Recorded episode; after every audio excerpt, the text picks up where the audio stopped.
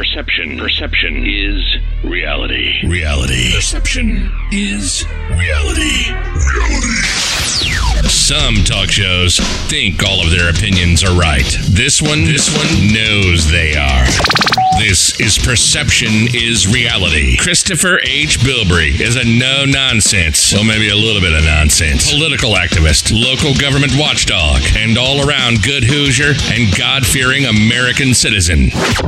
Is this guy for real? Holding lawmakers accountable and educating citizens on the importance of participating in their local government with a dab of national and world politics and a little pop culture and maybe some real life common sense. This, this is, is perception is reality. And this is Christopher H. Bilbrey.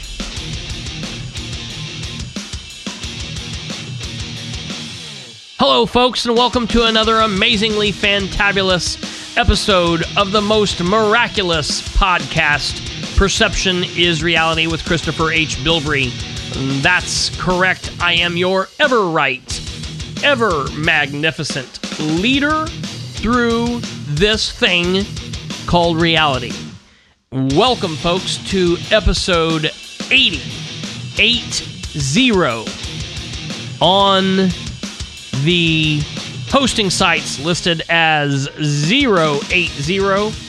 This is going to be an interesting episode.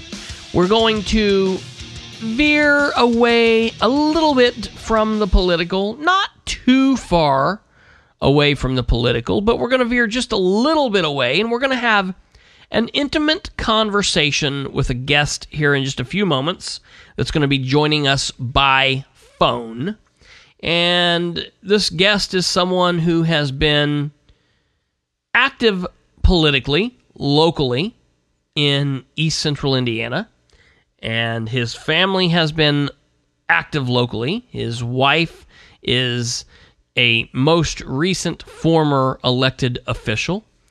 And we're going to be talking with him about his time in local government along with talking about some pretty personal topics depression, anxiety, uh, a fall from grace, if you will, and more importantly, getting help, seeking out professionals, not being afraid to talk with friends, family, and doctors, and more importantly than the fall from grace, the absolute amazing rise from rock bottom to a wonderful place in life where he could never have dreamed he would be. And so, just in a few moments, folks, we're going to be talking with my special guest, Philip Peckinpaugh and Paul. And we'll get into all of that momentarily. But for those of you just joining this podcast in the last few episodes, welcome. For those of you that have been here for a while or since the beginning, thank you. And I want to encourage you all to continue to share these episodes, the direct links as well as the podcast platform as a whole, the regular rigmarole with all of that, we can be found on all major podcast hosting sites Apple Podcast, Google Podcast, Stitcher, Spotify, yada, yada, yada. As well as we can be found on social media at facebook.com forward slash Bilbrey318. That's B I L B R E Y 318. You can contact and be a part of the show by calling or texting 765 546 9796 or by emailing me at khbilbrey at gmail.com. And if you want to be on the show, be a guest on the show, if you want to tell me I'm right, tell me I'm wrong, talk about politics, talk about life, please, please reach out and get a hold of me. Um, so I wanted to talk with Phil and this podcast has been in the works for several months now. We started talking back last August about this, and I want to I want to tell you all this is going to be a, a very intimate discussion. It's going to be a look at some very unpleasant topics, and we're going to be talking about uh, mental health. We're going to be talking about depression, but it's important to talk about that for a couple of reasons. One, to take the stigma away from it. Listen, everybody gets sad, everybody gets depressed, everybody feels anxious, everybody gets a little blue. Some people are able to rebound from it and there's no issue. Some people need a little bit of help, and whether that's spiritual help or help from friends and family, or if it's help from, from doctors and hospitals and medication. And there is not a problem with any of that. And we need to take the stigma away from that. Of course, I am not a doctor. I only played one on TV and stayed in a Holiday Inn Express last night, both for good measure. But I'm not trying to diagnose Phil. I'm not trying to diagnose any of you. I'm not trying to say, yes, this is the proper protocol. I'm simply trying to have a conversation with someone that I've become friendly with. We've become friends and that I have seen where this person has been based off of the other information that we all have, whether it be fact or gossip or rumor. As we know, when dealing with political situations, a lot of times perception is reality. Whether it really is or not is another thing but a lot of times what people buy into and what they believe is in fact what people think, whether it's true or not, and that sucks. So, we're going to be talking with Phil, trying to set the record straight and being open and honest. And if any of you out there are in need of help, if any of you out there have issues, you feel like you just can't cope, you don't have a handle on it, uh, reach out and call a friend, a family member. If you would rather talk to a stranger, you can call me. If it's a serious issue, I recommend you calling the suicide hotline at 800 273 8255. And again, that number is 800 273 8255 five five. So we're going to take a really quick break, and on the other side of this break, we're going to come back with Phil Peckinpaugh and Paul and have a serious discussion and an intimate discussion on his life, depression, local politics, and more importantly, how it does and it will get better. You're listening to this 80th episode of Perception is Reality. I'm Christopher H. Bilbrey. We'll be right back.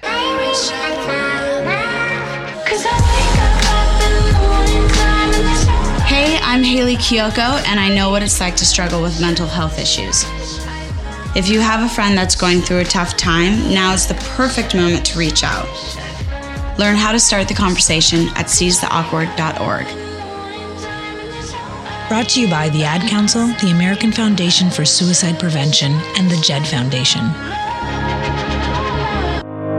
Now we go on the record with a one on one interview designed to engage, entertain, or enrage you. Perception is reality. On the record. All right, welcome back to this 80th episode of Perception is Reality. I am your host, Christopher H. Bilbrey. It's good to be with you. Thank you for giving me and my next guest a little bit of your time. This is a very important conversation, and this is probably going to go a little longer than the normal 50 minutes, but we won't try to keep you here too long. This is very important information. So, joining us via the phone is a new friend of mine, Phil Peckinpaugh.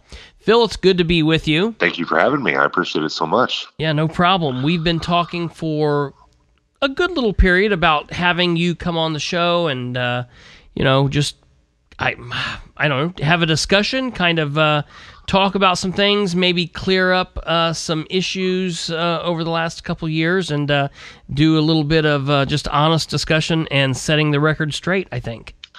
Sure, sure. I've definitely been a um, lightning rod in Muncie politics and the Muncie uh, community here for the past, uh, you know, six to seven years, and be happy to come on the show and discuss um, anything that you want to discuss. Great. Well, thank you. Well, so why don't we start where it all began? Why don't you tell us how you got involved and interested in politics and how you came to be involved with the local Muncie government? Yeah, I mean, so, you know, I kind of grew up um, with a super appreciation for public service. Um, I'm, I'm very lucky to have um, a grandfather and um, two great uncles that were heavily involved in Henry County public service in various capacities school board, county commissioner, county council, um, and trustee. I mean, very, you know, very diverse. Um, and then my father carried that on um, in, Henry County. And it was, it, you know, it was very much different um, being brought up that way than what I came to realize it to be in Delaware County. yes. um, you know, my three uncle or my my grandfather and my two uncles were some of the greatest men um, I've ever met my met or had the privilege of knowing in, in my life. Um, all three World War II vets um, wow. came back.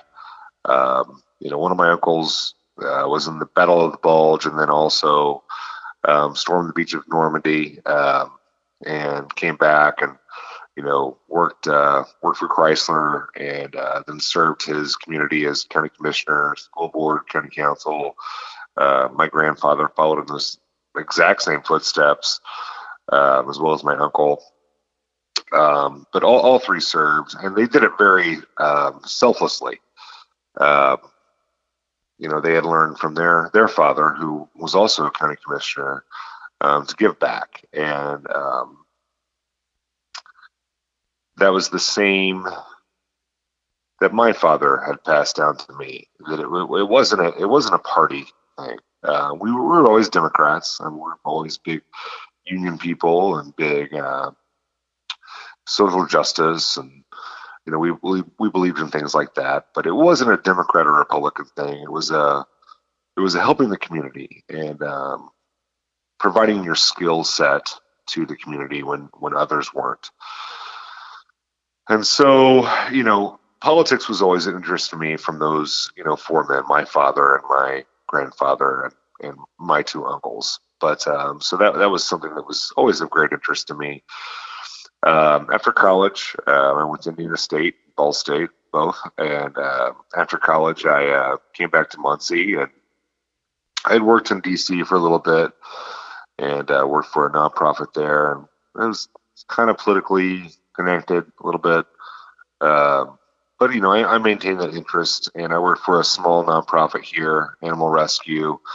And uh, about this time, Sharon McShurley was the mayor, and uh, you know, I think that there are pros and cons to that administration.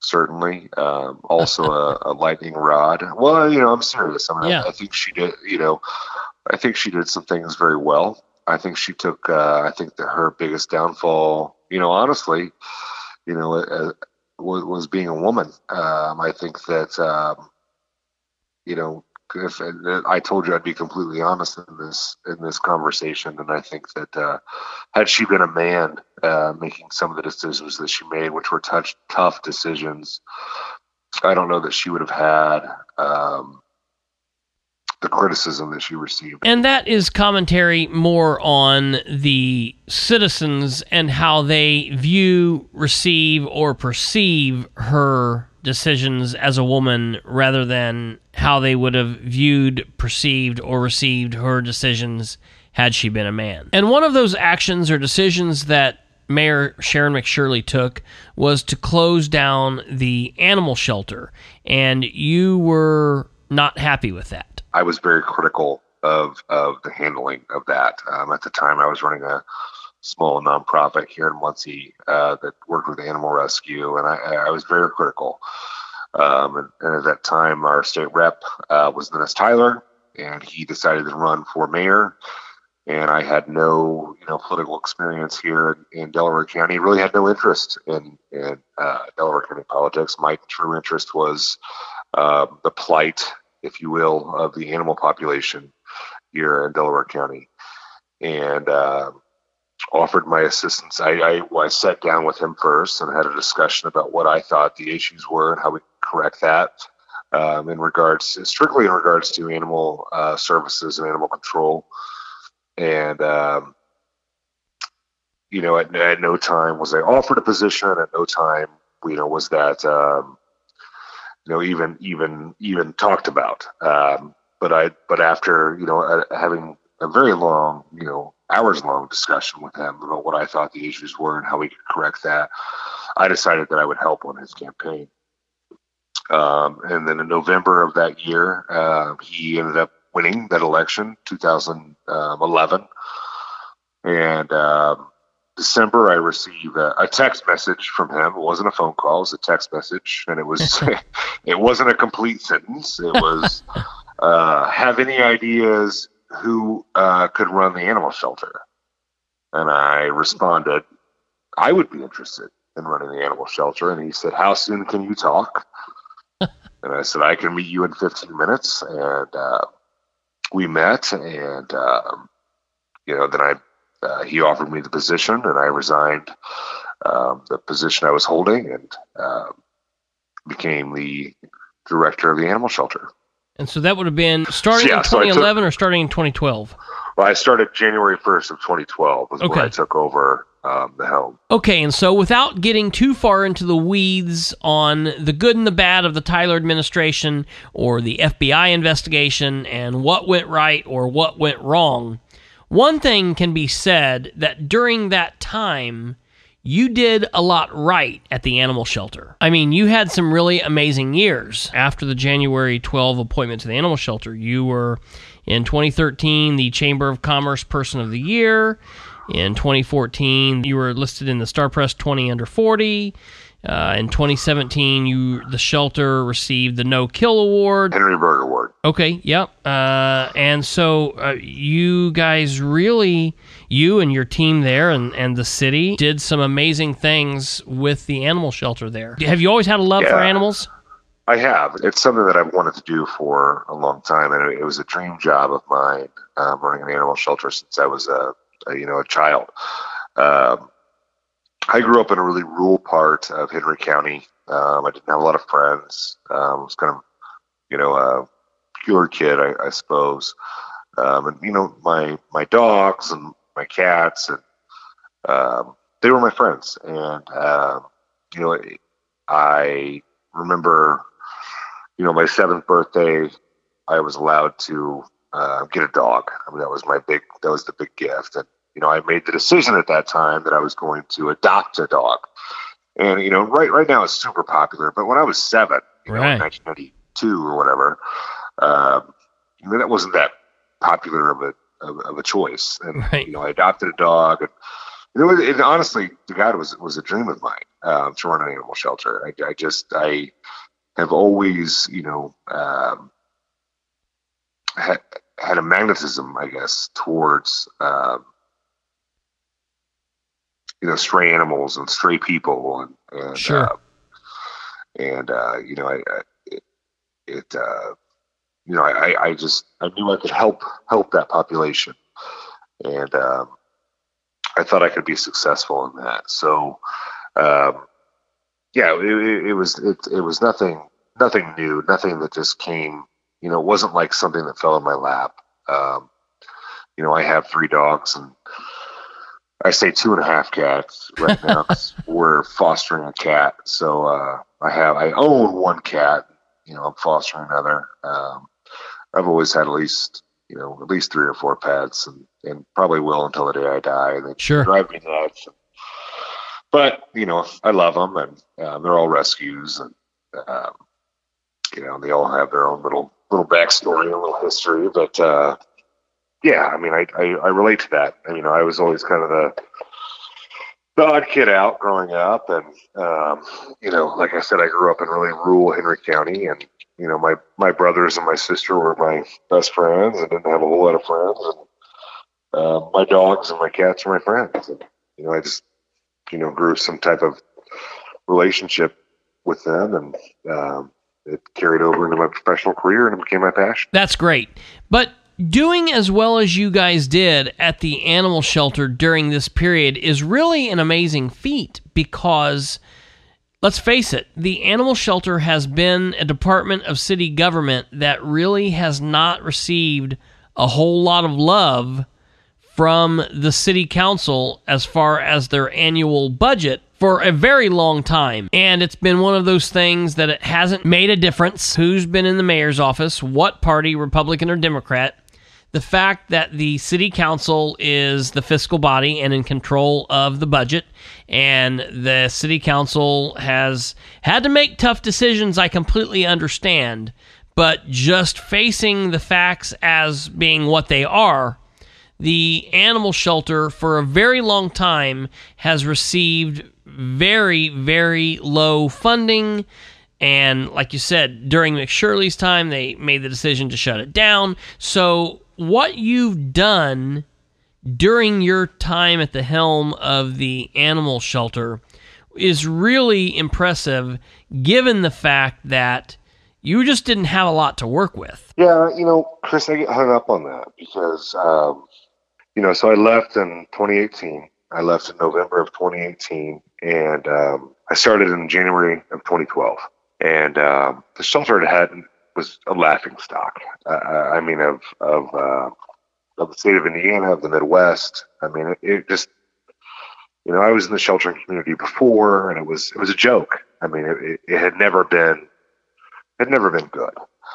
And there was you know high kill rates, uh, you know mismanagement on multiple levels, and um, you know I came in with a vision and you know, I wanted to realize that vision and, and with a lot of help from uh, the Animal Care and Services Committee, which, uh, you know, through the majority of my time, Sarah Beach, who um, was a mutual friend of both of ours, um, was leading. And um, through just, you know, just support of Mayor Tyler. And, you know, he wasn't hands on. And so I don't want, I don't want it, this to make, make it sound like I'm kissing his ass. I mean, right. he wasn't, he wasn't there. I mean, he trusted me to to get it done. Right.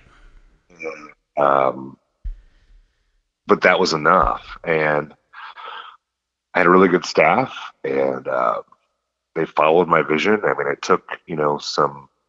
I had to cycle through some people, and you know, I had to convince some people to get on board the bus of where I wanted to take it.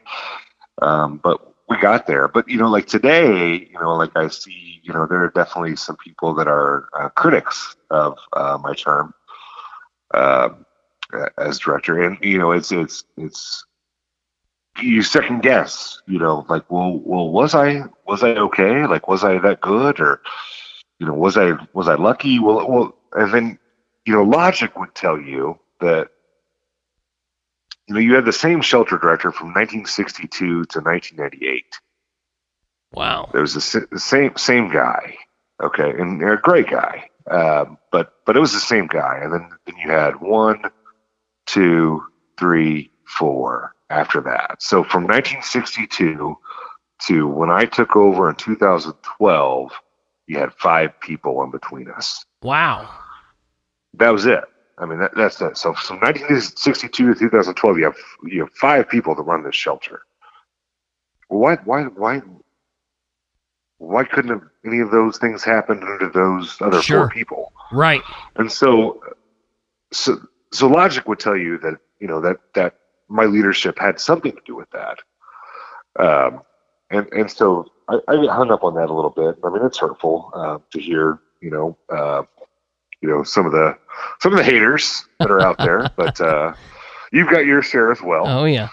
No one's trying to fight me in uh, meetings, so yeah. Well, that that's good. I yeah. dare them. There's always tomorrow. I would dare, I would dare them, but uh, I would not handle that nearly as classily as you did. But uh, Kudos well. to you, my friend. well, thank you, thank you very much. Um, There so, would have been a full-on brawl.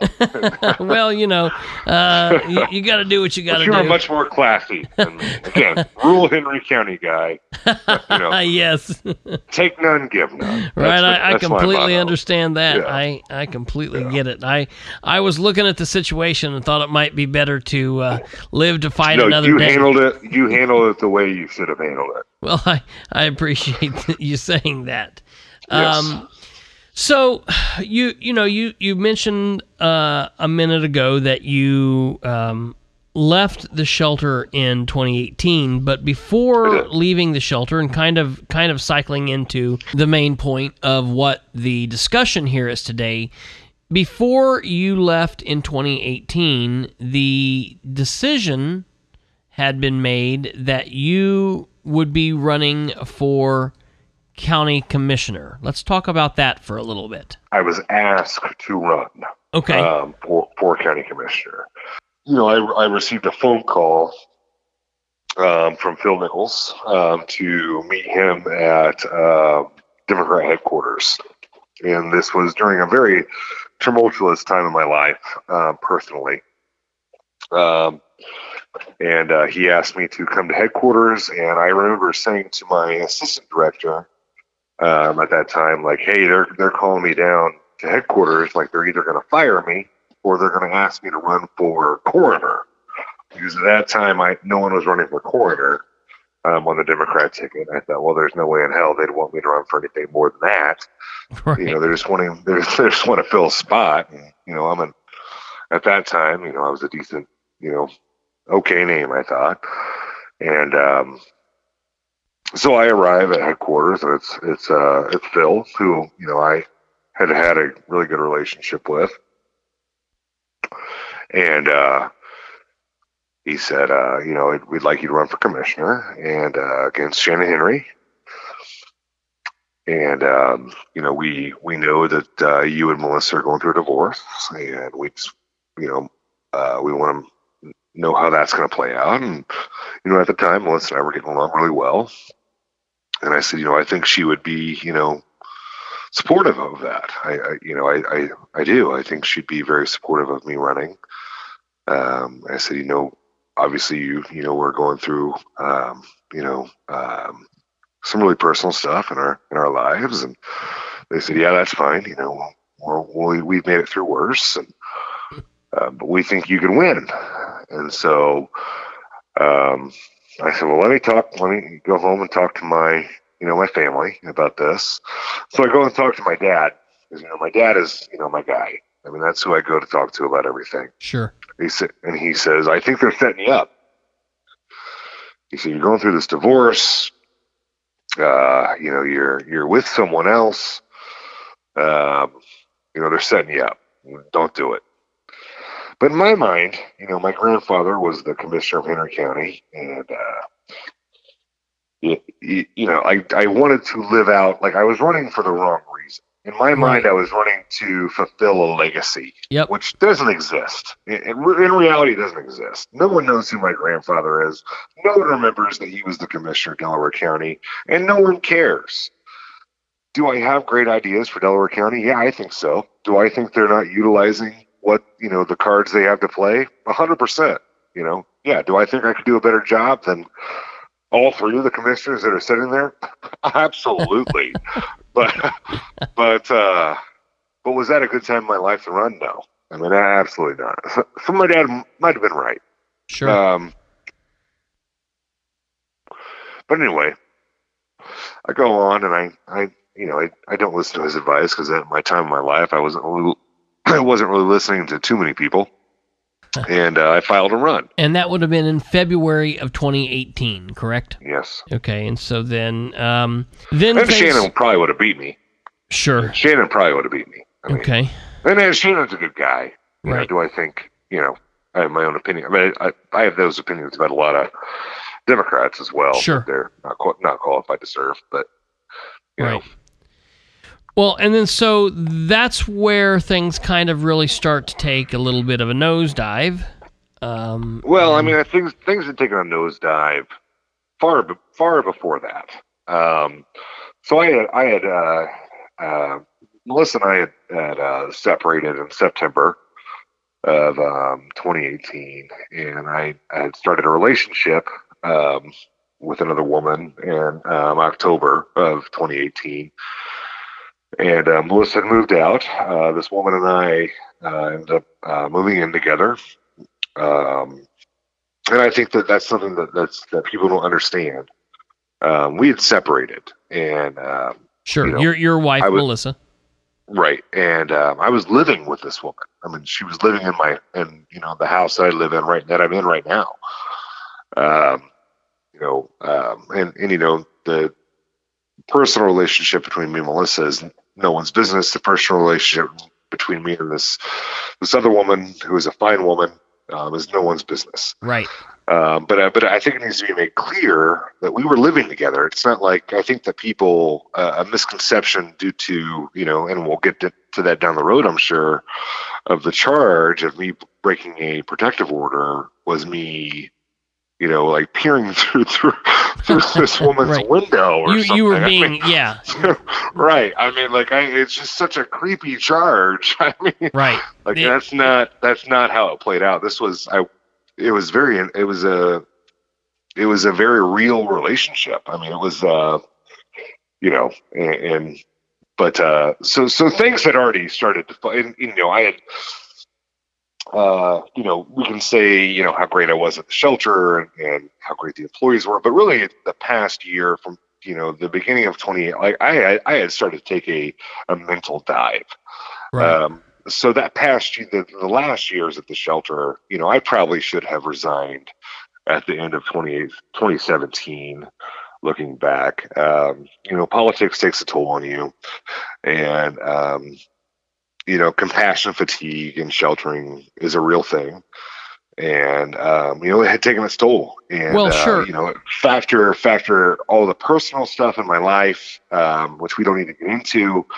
Um, factor all that in. It was just, you know, it was just a perfect storm of of of shit yeah. that that just hit all at once. And uh, you know, I wasn't making the best decisions, but in my mind, they seemed like great decisions. Sure. And, um, you know, I was struggling a little bit with alcohol at that time. Right. Um, um, so I mean, things things were weren't looking great at that time. However, I was trying to maintain this public persona um, that things were great and that I was fine. And you know, it, it, it's politics does a weird thing to you.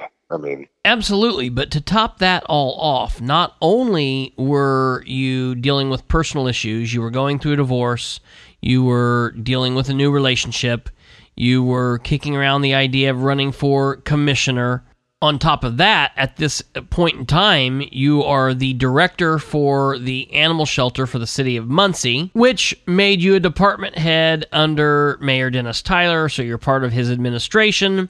And let's face it, depending on what your political preference is, Republican or Democrat, during the first term, the first four years, 2012 through 2015, you guys had a good run. You know, Republicans are going to disagree with that, and I completely understand that. But you guys felt good, and when it came time for the municipal elections, and Tyler was running for reelection, and all of the city officials were running for reelection that were Democrat, basically there were no Republican opponents, and you guys ran unchallenged, and everybody said, okay, you know, the status quo is currently good. So things were going well for you in that aspect. However, around this time, the wheels start to kind of come off the cart, even professionally, because of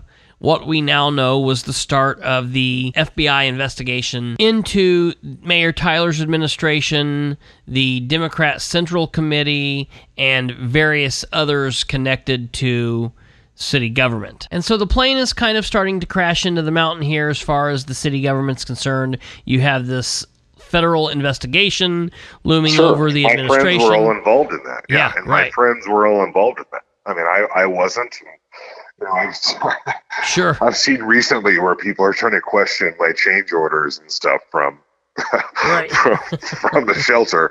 And please question them all you want, but um, and question Atlin all you want, but you know, I wasn't involved in any of that. But um, Well, and I, I think my friends were, and very close friends. I mean, um, at the time, Aaron Kidder and uh, the controller at the time, and Sarah Beach, um, were some of my very, very greatest friends, and, and uh, some of them still are. sure. Um, so that's that's that that that level of stress. Uh, you know, even Mayor Tyler. I mean, we were never um, getting lunch together, or um, you know, I don't. I was never one of his favorites. Um, but I mean, there was definitely mutual respect uh, Right. in my mind, at least. Um, so I mean, you know, I I never wanted anything bad to happen to him. Do do I believe you know the charges? Not really. Um, neither here nor there. But uh, um, yeah, that's that's stressful. I mean, that's incredibly stressful. Well, and I, I do think it's probably fair from my point of view. I'd like to note that um, it- we've been talking about your well, we- we've been talking about your wife, who who you're still you you guys have worked out. We can kind of talk about that here in a minute. But your Yeah. your wife Melissa is, of course, Melissa Peckinpaugh, the former city. ci- that's just that's still her. Well, no, for no, she's still still Melissa Peckinpaugh, has been and will be, but the former city clerk of Muncie, who just left in uh, December thirty first of twenty nineteen. But throughout the entire FBI investigation. The animal shelter was never uh, under investigation. The city clerk's office was never under investigation. Uh, matter of fact, the uh, the state board of accounts has uh, always given your animal shelter a, a good report, and the city clerk's office was always. Glowing reports so Yes. you know hers were better than mine. Oh, well, that's you know that's that's good, and yeah, she had some really high high marks there uh, on did. that, and uh, you know, so even though you know everything was kind of crumbling down around you uh, professionally, maybe personally, still, even in your what you call you know your bad days or you, you say you should have resigned things you still weren't under investigation you're not a criminal you you never you know as far as as far as anything like go that goes you know you're you know above reproach as far as being part of the federal investigation you know No, no, I was never um, part of that investigation. Um, I did have to testify. Um, I guess I assume I can say that. No one has ever told me I couldn't. Um, I did have to testify about conversations that I had heard, sure um, but uh, it was all you know. I didn't know anything. I mean, right you know, I was there was, you know, uh, the construction company that did uh, remodel for the animal shelter had no ties. They were literally just out of the blue.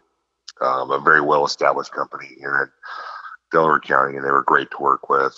Um, you, you know, there was definitely no tie to uh, local Democrat headquarters Sure. or Mayor Tyler. I mean, they, no, I mean it was it was completely up and up.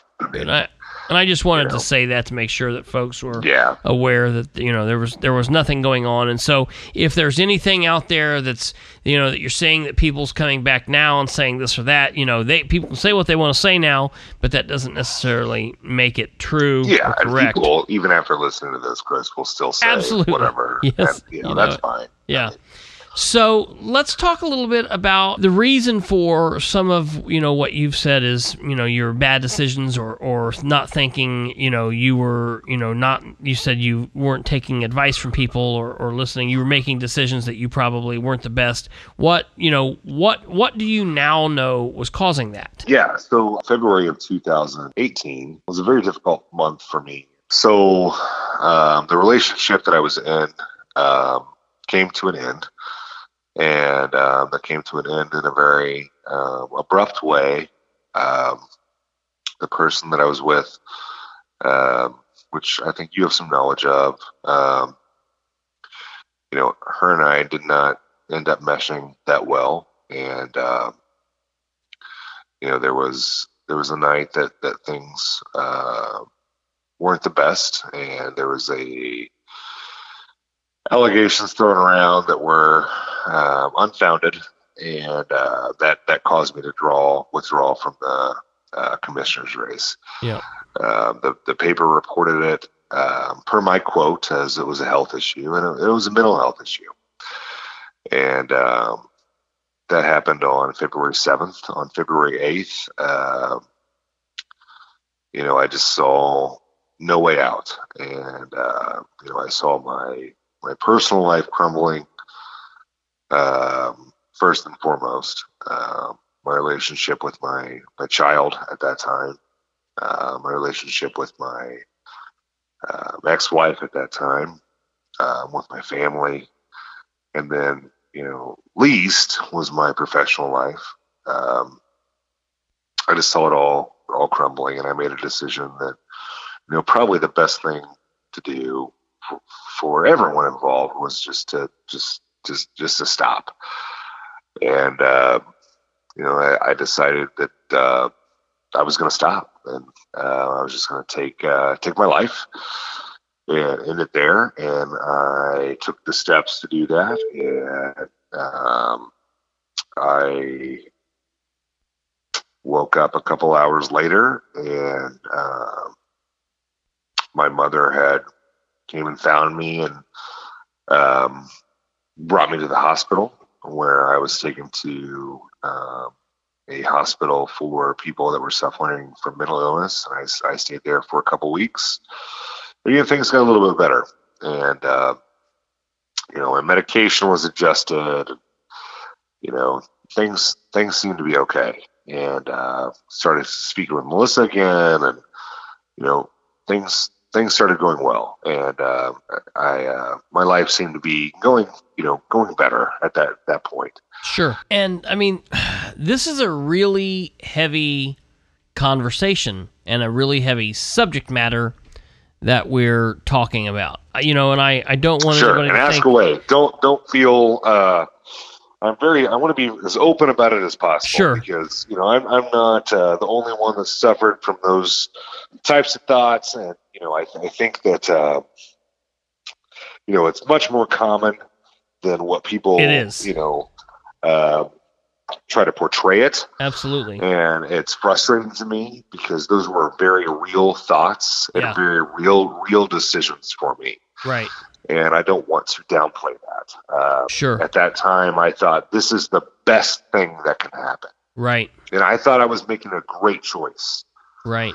And uh, was, a, the worst choice I could have made. Yes, absolutely. A- And I want to say here that I've known you for just short of about a year. You know, I've known your wife probably. since since middle school. Forever. Long time. right. um, and and knew of you, you know, like like everybody else, you know, Sure. knew of you, knew of the good, knew of what the paper was writing of the bad, uh, Sure. you know, and had had um, you know some preconceived ideas and and you know whatnot, but um, uh, we've we've met, and I'm I'm very proud to call you a friend. I'm very very happy that you're still here. Uh, obviously, Same thing. but you know Same you, here. you have a beautiful wife. You've got a beautiful two kids, beautiful home, and so things have obviously and I've got that, better. that one extra.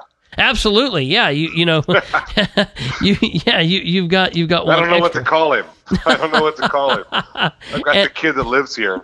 oh yes, yeah. Well, yeah, Yeah. yeah. So Yeah. you, yeah, you've got two kids and and a, a live-in that you guys have. Well, you said you know you kind of collect uh, animals and, and people. Well, I and know. So, I know. I know. that's I the love thing. him. I love him. And you guys him. have done some amazing things. You're in the theater. Your your your kid is in the theater. You've got an amazing Sure. baby. You know that's not such a baby anymore, but you've got an amazing he's still family. baby. Yeah, yeah, Yeah. Oh yeah. Hell. I yeah. do, and I've got amazing parents, amazing siblings, and, Absolutely. uh, amazing friends, and um, And, and that well, that's the reason I wanted to do this because my my uh, my uncle, uh, who uh, one of my uncles, who was more like an older brother because of the age and just how frequently we were around.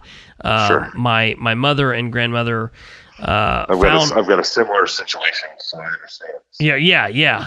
Found found him unfortunately hanging in a closet on June fourteenth, twenty fifteen, and uh, you know, um, it was something that was uh, definitely life altering for both of them. Uh, something that was definitely life altering for for me and the rest of our family.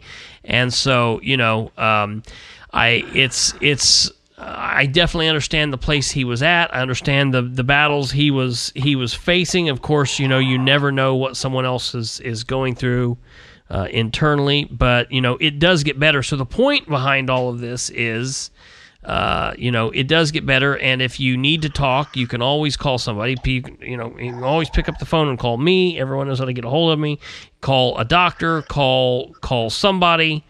But call somebody. I mean, you know, to give it a second and talk to someone before you do something. And I want to take just a second again to throw in the number to the suicide prevention hotline, which is 800 273 8255. Again, that is 800 273 8255. Yeah, and I guess that's like that's that's you know that's something you you hear. You yep. know, call me, call right. somebody. But like at that time, you're not thinking that. Like mm-hmm. you're not thinking like because because you're so self-absorbed right in that moment. You're not thinking, I'm going to call somebody because you're thinking in your mind, like this is the best thing. Like this is what I got to do. Like this is how I'm going to help everybody. Right. And you know that wasn't my only. You know, in the past year, two years, that wasn't my. And you and I, you know, are close. We're friends. We've we've talked about this. Um, you know that wasn't my only only time that this has happened. So you know, fast forward a little bit to sure. uh, you know uh, what was it uh, May of uh, I think it was May uh, of 2018. Um, I uh, I've dog set for the same family um, since I was you know a freshman in high school, um, and that this this family just so happens to live down the street from the person that I was um, in a relationship with. I noticed uh, some police cars um, at this at the person's at the person's home um, that I had been dating. And, right. Uh, at this time, you know, May, Melissa and I are, are talking. Uh, you know, we were always talking, but we, you know, we, we were making an attempt to work things out. Your wife and you.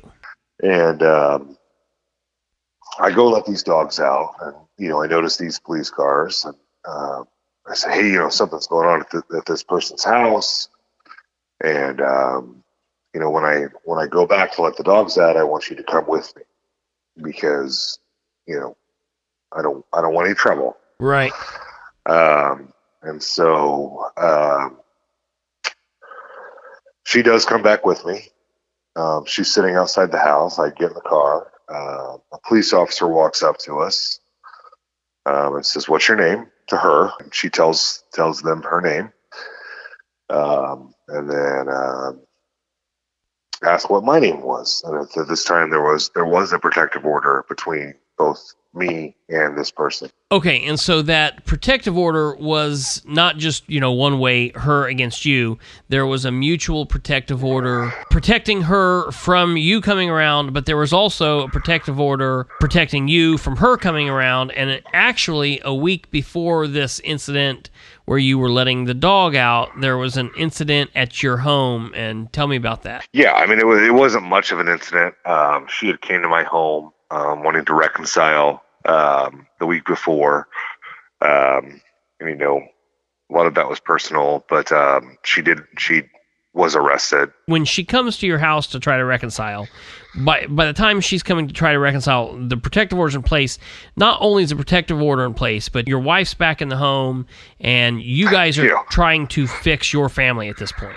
Yeah, and and, and actually, it's ironically, it's the day she's moving back in. Okay. Um, so we had gone, you know, down this road of reconciliation, and um, you know, it's it's it's honestly the day she's moving in. In fact, I had called my friend. I I was up and I was upstairs uh, when I hear a, a, a, knock on the door, and um, I thought it was my friend um, coming to help me put a bed together mm-hmm. um, because I stayed in the home. Um, I stayed in our home. Um, I also had, you know, rented a place, and um, I uh, I thought it was my friend that was knocking on the door, and Sure. Melissa answered, Melissa had answered the door, and it was uh, this person Okay. uh, that I had a had a relationship with. Uh, pretty Jerry Springer, I know, Right. uh, but uh, but uh, but you know, you know, everyone's got their stuff. So Oh, yeah. um, yeah, for for real, and um, so that did happen. And so um, so fast forward, I'm letting these dogs out. There's Okay. there's multiple. There, I think it's six dogs. I'm letting these. They're all little dogs. Uh, I'm letting these dogs out you know the police are there and uh, i say to melissa when i go back i you know the police are at this at this person's house um, i don't know what's going on um, i want you to come with me though just in case there's there's there's you know a problem and it's just her you know living by herself and uh and that's a common misconception um it's just just her and um so, you know, Melissa stays in the car. I go let the dogs out. That takes, you know, five minutes, ten minutes. You let you let them out, let them back in, and uh, come back out of the car. A police officer walks up and says, uh, "What's your name?" And Melissa says her name and uh, then asks me my name. And says, "Does this person, you know, down the street have a restraining order against you?" And I said, yes, he does. I said, but I'm, I'm here with these dogs out. I've, I've done this for you know, 15 years, and uh, that's why I'm here. You can ask the the you know the owners of the home. And he said, "Well, you're you're close." He- I'll, I'll never forget. He said, "You're close to violating your protective order." Those were his exact words. You're close to. And so I said, "Okay, well, we'll get out of here. You know, this is the last time I have to come tonight. Still don't know what's going on." And for the record, Wow. you had been there other you'd been there to let the dogs out, I assume, earlier that day or maybe the day before. Yes. so this is something morning, you'd been doing you with know. no issue, no problem.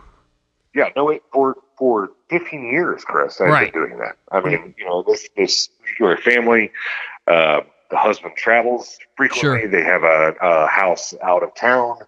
Uh, this is something I had been doing for years, Absolutely. literally years. You, you know, this is it's a it's a, it's it's my godparents. Sure. Uh, it, it's it's uh, a family friend. I mean, it's But to me, I think know. it's very important to note that you you weren't that was my purpose. you weren't spying on this area. girl. You you had no ulterior motive. You and you and uh, Mel No. had no ulterior motive. You had been there earlier in the day. There were the police weren't there, so nobody even knew you were there. You let the dogs out. Sure. You left. You know. Yeah, And yeah, so you were just going I mean, back. yeah. To do that in the evening, like you would do, so the dogs don't have an accident because you've not been yeah, there in was, six hours. You know, I don't, you know, the, I, you know, it's just a little extra money for me. I mean, it's something that I've always done, and something I still do to this day. right. Uh, yeah, it's just, you know, it was, it was no big deal. I mean, it was Right. something I've done. I mean, those, those dogs are, you know, like if I have second dogs, those are, those are them. I mean, Yeah. it was no big deal. Sure. Anywho, um, the next day, um, you know, I don't think much about it. You know, the guy the guy says leave, and we leave. It turns out that that person was being evicted from her home, and, and you know, we all have struggles, and you know, I don't I don't fault that person for that, or or judge that person for that, and I'm and, but um, the next day I'm in a 911 board meeting, and uh, you know, I'll, I'll never forget it. Uh, I'm sitting between the chief of police and the, and the sheriff. uh, and I keep getting a call from a police officer um, that I have worked with before professionally. That's the only reason I have this police officer's number is because I've worked with them, you know, multiple times, you know, Yeah. professionally. And um, I text that police officer and I say, you know, I, I'm in a meeting. Uh, what can I help you with?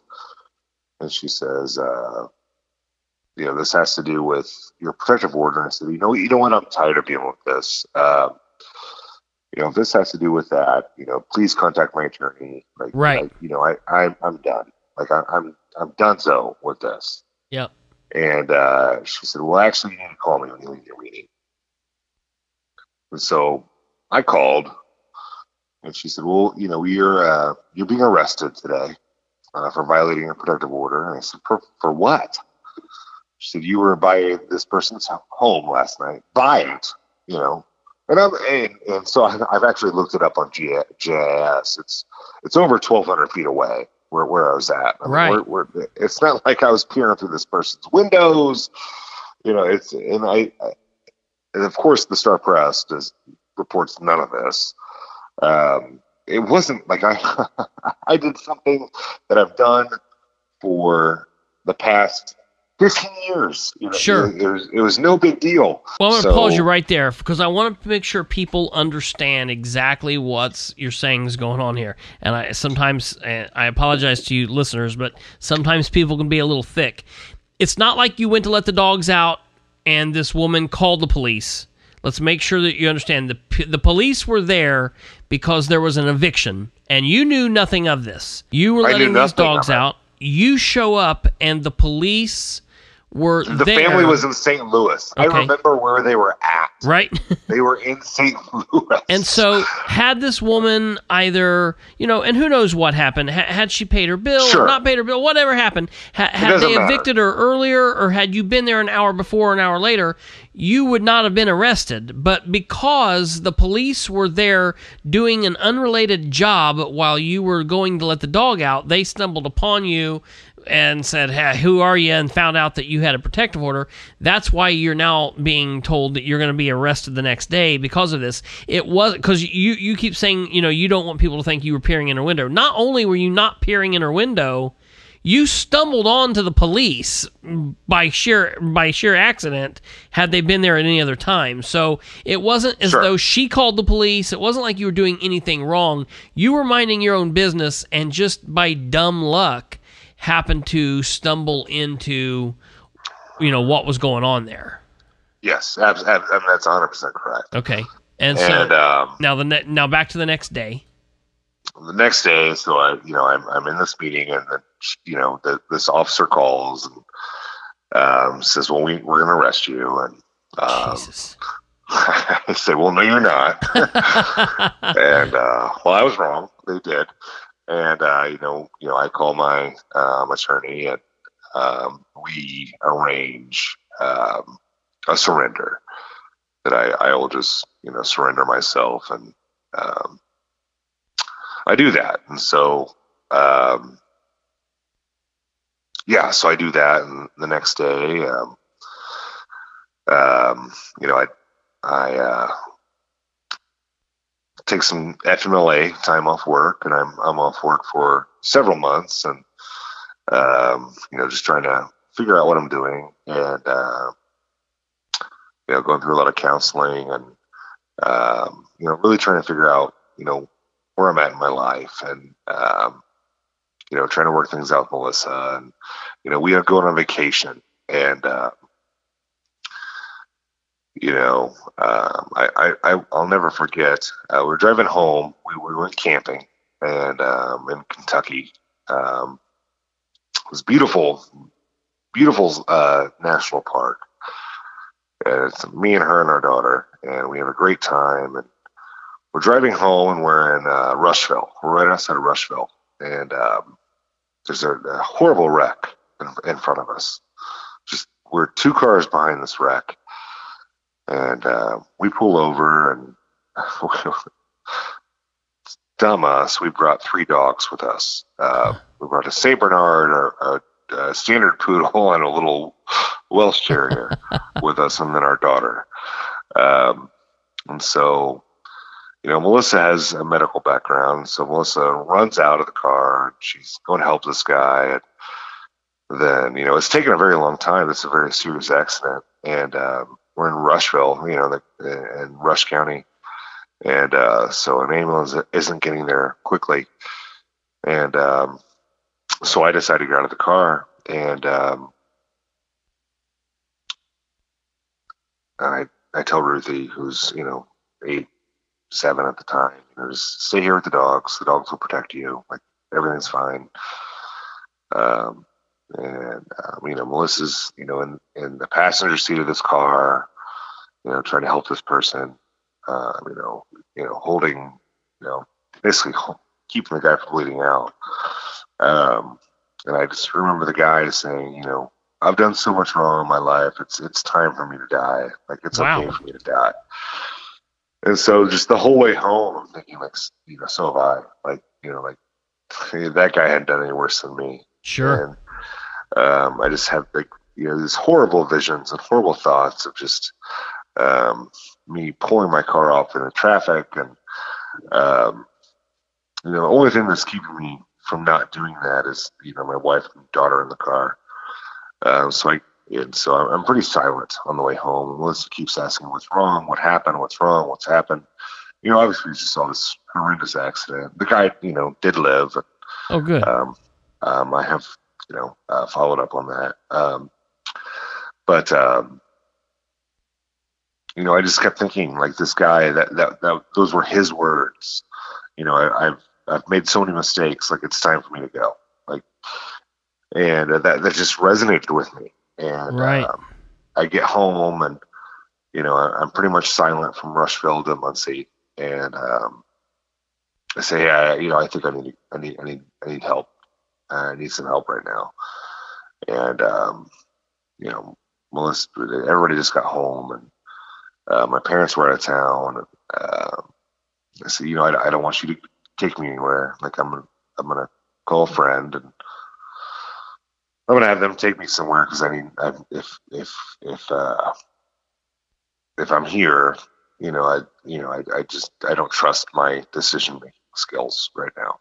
And, Sure. Uh, luckily, you know, have, I have a very good friend in, uh, Sarah Beach. Um, and she came and picked me up and she took me to the hospital. Um, and I was evaluated and, um, was going to be admitted. However, there were no beds. Um, and they were going to have to send me to Kokomo and I, you know, I didn't want to do that. So, uh, for whatever reason, I didn't want to go to Kokomo, and so, you know, th- things were fine.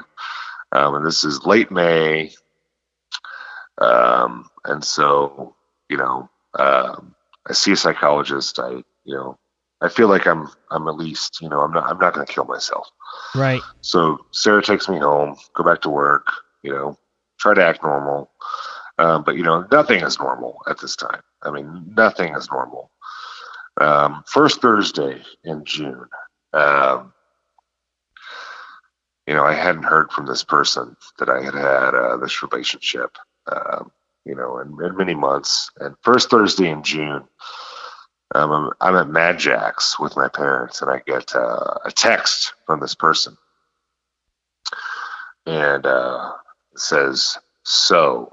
That's all the text says. Is Yep. So, and it's S O O O O O O O O. You know, like you know, one of those. Yep.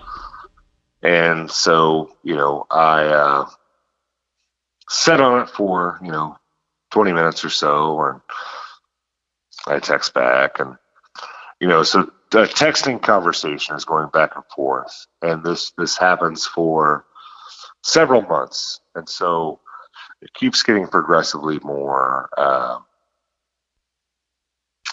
I don't know what the word is, um, possessive of me Yep. And um, you know, I I just had enough, and um, you know, I it just there was just no way out, and Well, so I I don't mean to ahead. interrupt you there real quick. I just want to say one of the things that was very uh, intriguing to me when we were originally talking about this last summer was that you said that you felt trapped because while this is going on and the reason you sat on it and you were you were so leery was because the protective order is still in place. Sure, yeah, But- word is still in place, and I'm lying to Melissa this entire time. Well, sure, so, Uh, you're right. You know, I'm so not telling Melissa that I'm texting this other woman. And real quick, when you say other woman, obviously it's not your wife, but it's all the same woman that has been in the remainder of this story. It's the woman that was originally living with you. It's the woman that you and her both had protective order against each other. It's the woman from the feeding the dog incident. So it's all the same woman, not separate women. Oh yeah, absolutely. And uh, you know, so what? What can I do? You know, um, did I have feelings for this woman? Absolutely. Uh, but uh, is this some? Is this where I wanted my life to be at that moment in time? No way. Um, so I, uh, you know, this continues and continues and continues. And, Right. And, you felt um, trapped. You felt helpless. Oh yeah, absolutely. Okay. And so take us through the day in October 2018. Melissa was at a town or a campaign event or something was going on that day. It was it was October. We um, my daughter was doing a cheer clinic at, at the Ball State football game, Yep. and uh, this person was just boom, boom, boom, just nonstop, just texting me. And finally, I say, "If you don't stop texting me, I'm going to kill myself." And I want to say here just briefly that folks will say, well, man, that just doesn't sound reasonable. Or who says that as a result of that response? That that just doesn't sound like something that I would do, or that guy's crazy, or this. And, and here's what you're trying to do you're trying to give rationale and trying to put reasonable thoughts into the mind of somebody who is at that time in need of help, who's not thinking rationally. And you can't try to apply reason to someone who is in that state. I mean, keep in mind here, folks, we've been laughing and we've had a good time. We're talking about something really serious here. We're talking about suicide, which is, you know, very serious. We're talking about ending your life, ending a person's life. And people so often try to equate some kind of rational thinking with that. And while we clearly know that that's not rational thinking and that the whole way of looking at suicide, you have to understand, you have to look at it from their perspective. They're not thinking rationally and they're not thinking clearly, and you shouldn't understand it. It shouldn't make sense because it's not correct type of thinking. That's why it's important for folks that feel that way and folks that aren't thinking properly, it's important for them to talk to someone who can help with that. And it's important to have doctors and hospitalization and and therapy and and medication because it's important to try and get that rationale back right side up. Did I did I mean that at the time? Probably not. Um, did I think that that was a means to an end? Absolutely. And so she stops texting me. I don't think anything about else about it. You know, she stops. And I'm like, well, you know, the protective order is, you know, equal. You know, nothing's going to happen. She's not going to turn herself in for for this. Um, well, and I it, this was on Snapchat, and so I would know that if someone had screenshot, because on Snapchat, if you Yep. screenshot, it says screenshot. And so I'm so smart, you know, I know that she hasn't screenshot. Well, little did I know she was using her iPad and was taking screenshots Oh. of messages that were um, messages that were good for her, Right. uh, but bad for me. Yep. And um, she reported to the police that she was concerned. She uh, the the newspaper article that I read several months later because Jesus. I couldn't read it, you know, at that time because I was so upset. Um, said that it was a it was a it was a Snapchat that she had forgotten she had, which was crap. You know, Right. uh, obviously we've we've been talking about that same Snapchat since June right. so I don't know how she forgot. Um, but anyway, um, so um, called the police, said that I was going to kill myself, and she just wanted someone to check on me. Um, well, I was arrested for violating their, their restraining order, the protective order, whatever you want to call it. Um, which really, you know, what a, what a waste of of police time. I mean, I'm not going to hurt this person. Do I think she's going to hurt me? Probably not. Um, I mean, just just just a uh, neither here nor there. But you know, it it was it was a bad breakup. I mean, that that's that's the bottom line. I mean, it was a bad breakup, and um, you know, it was a I was a political political hit, and Sure. um, you know, that's that's that's that's what it was. So anyway, so I get arrested. Um, for violating that that order. Um, she was not, and that's fine. And I'm glad she wasn't. And I and I truly wish her well. Uh, she has wonderful children, and uh, you know, I, I, truly do wish her well. Uh, but um, I was arrested. Uh, I was put on a 30 day suspension. Um, during that time, I, I spent some time um, in, in, a mental hospital. Um, just because you know after that, that was it. Like that was I was done. Um, actually, so that was a Saturday night. On that following Sunday, I was supposed to. I was so hyped. I was interviewing for this huge job um, on that Sunday. Huge, huge, huge job. Uh, I was so excited about this job, and uh, I uh, withdrew my candidacy for this job, and uh, I could have worked from home. I would have still helped animals. Uh, would have made you know, a lot more money. I know who got the job now. I totally would have gotten that job. uh, um, but uh, yeah, and so uh, spent a lot of time in the hospital and uh, spent a lot of time in therapy. Uh, you know, and just really committed. You know, after that, I, I ended up resigning. Uh, had a, had a great conversation with Mayor Tyler and uh, decided it was best that I resigned. I didn't, I didn't, didn't steal anything, didn't take anything. Uh, you know, that's that's that's a common rumor. People are more than welcome to look. I, I encourage them to look if they have questions or, or talk to me or talk to the state board of accounts or you know whomever. Um, there definitely was some pile on. Um, you know, you know, the second time I was arrested, uh, you know, the, these people that I thought were my friends, um, truly thought were my friends. I, sure. You know, that's the most hurtful part. Um, it was the worst time of my life, and and uh, you know, at that time, all I needed was a hand. I just needed somebody to right to say it's going to be okay, or sure. hey, we'll work through this, or hey, you've been good to me. Because you know, I, I you know, you can say I'm a jerk, or you can say I'm an, an asshole, or but I got things done, and you know, I I, I definitely left the shelter better than I found it. I mean, right. I, I don't think anybody can argue with that.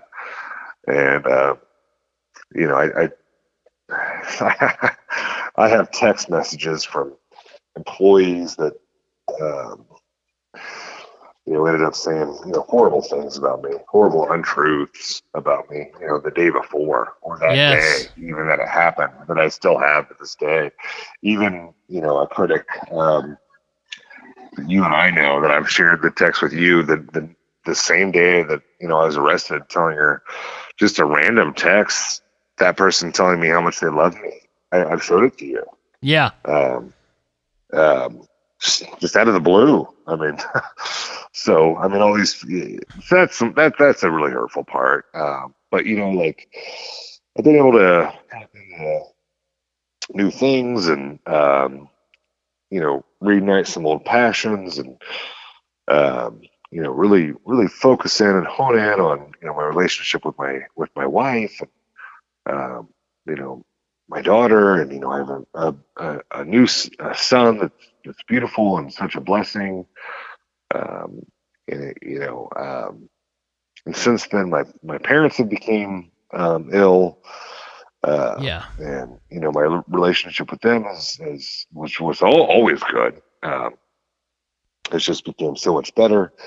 Um, so you know things turn up. I mean you just, you just have to you just have to hang in there Yeah, absolutely. And that's important. And that's what I was going to say because from the time that you had your first issue of wanting to check out until you actually started therapy and really started looking at what was going on and taking medications, there was some time in between there. And so this is something that you have to work on. And it's your mental health, it's your health. There's nothing more important. So it takes time and you have to be willing to give it that time. Oh yeah, I've gone through so many medications, and I've gone through four therapists. I mean, you just got to keep going. That's the thing. You got to so- keep going. the worst part is, you know, my parents have been pretty successful, Yes. and uh, so um, you know, um, money wasn't that big of a big Right. of a, an obstacle for, for me. to, yeah, right. You don't have to Uh, walk around that. Yeah, absolutely. Uh, be, because because not because of me, because of my parents. right.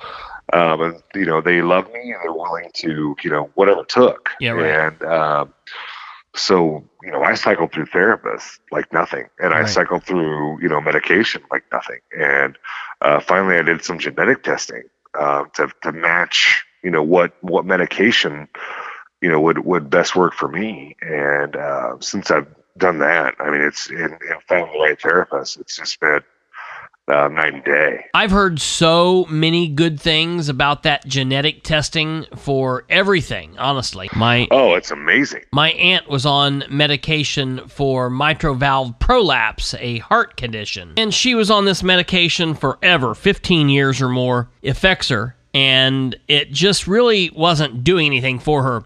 And she went in and had that genetic testing and as a result of the genetic testing, they told her that Effexor absolutely did not work with her and she should not be taking it. So they got her off of it and they got her on a medication that worked better with her. And it's been absolutely a miracle for her. Genetic testing was a blessing. Something I should have done early on. I was lucky enough to find a therapist that recommended that, and um, you know, it, it just seems like once I had that done, um, it just seems like everything became much more clear. Um, that I that I became on the right medication um, for my body. Um, the, this the saddest part is is the um, financial commitment that that takes, and that not everyone has that. And without Yeah. my without my without my without my parents, you know, I wouldn't have had that. And um, you know, I I totally, you know, that that's a political uh, problem uh, in in my mind. Uh, because that that our mid- our mental health system should be reformed because you shouldn't have to it should you know you shouldn't have to have parents that are, are well off or you shouldn't have to be well off or uh, have friends that are well off to to be able to access that type of information and we should want everyone to be healthy Sure, absolutely. whether that's whether that's mentally or physically or you know what have you but uh Right.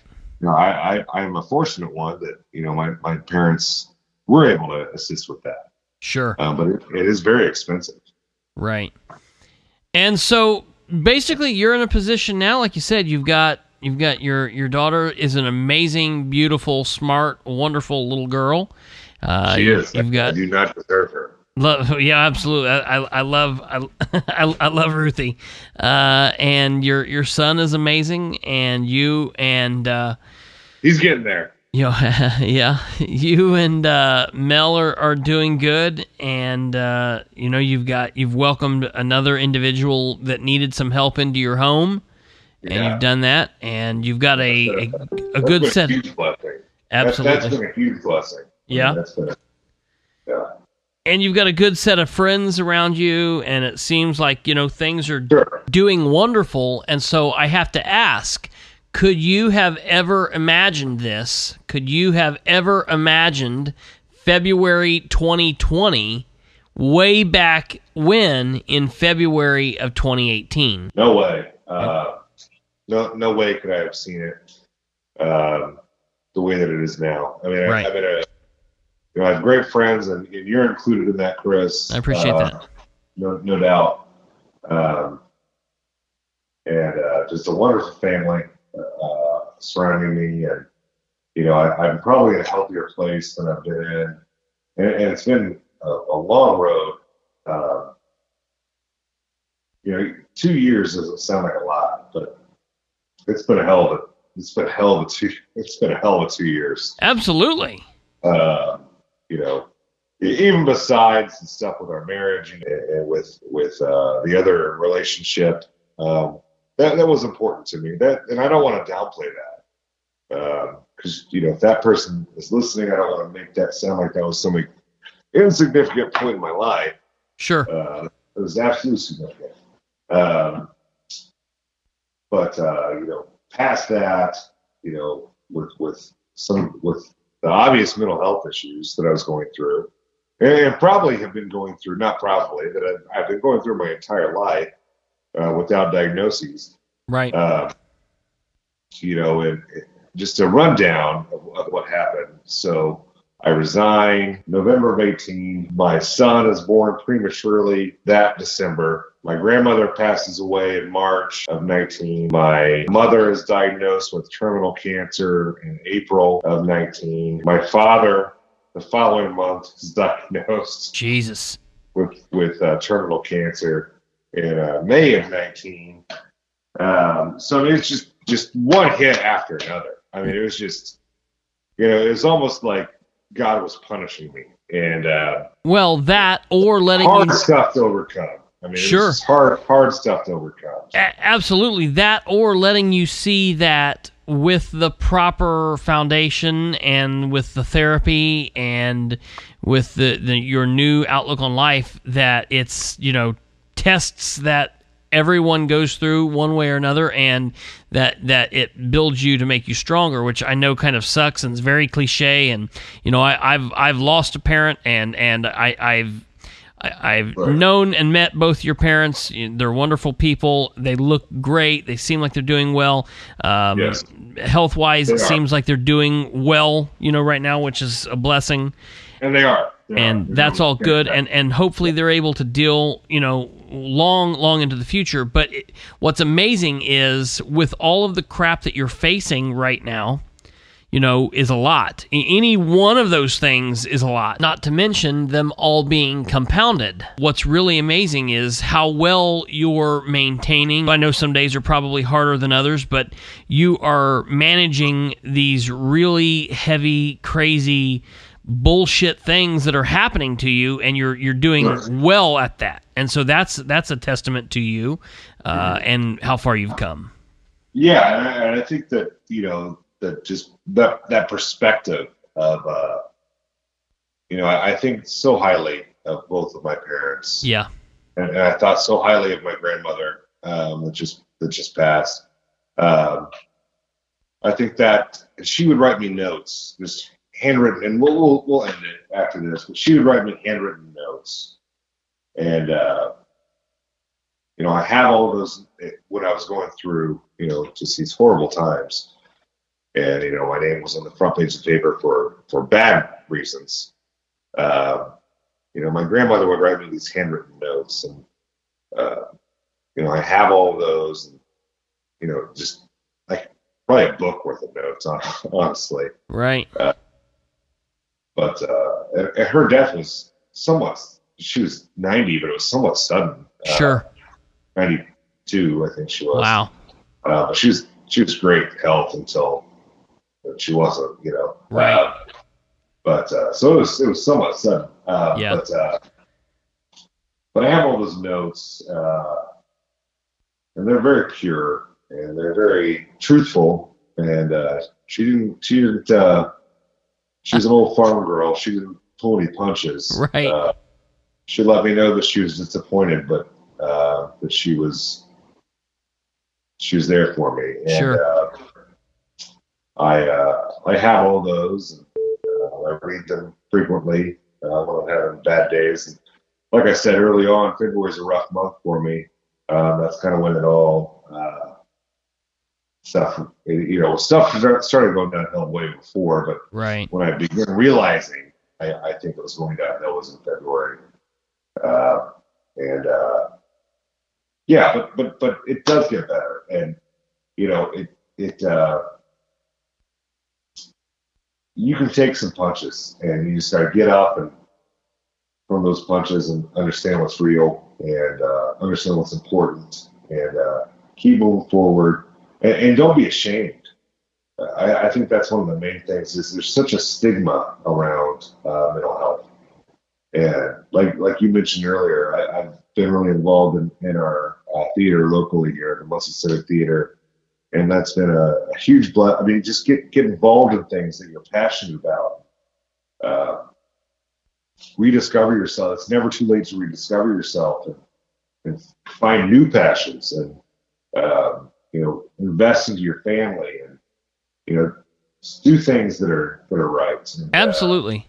Well, and part of the reason that we talked about doing this and that I thought that it was important for you to do this and important for people to hear is everybody has issues and mental health affects so many people. Many more people than will ever know it because they just don't get help.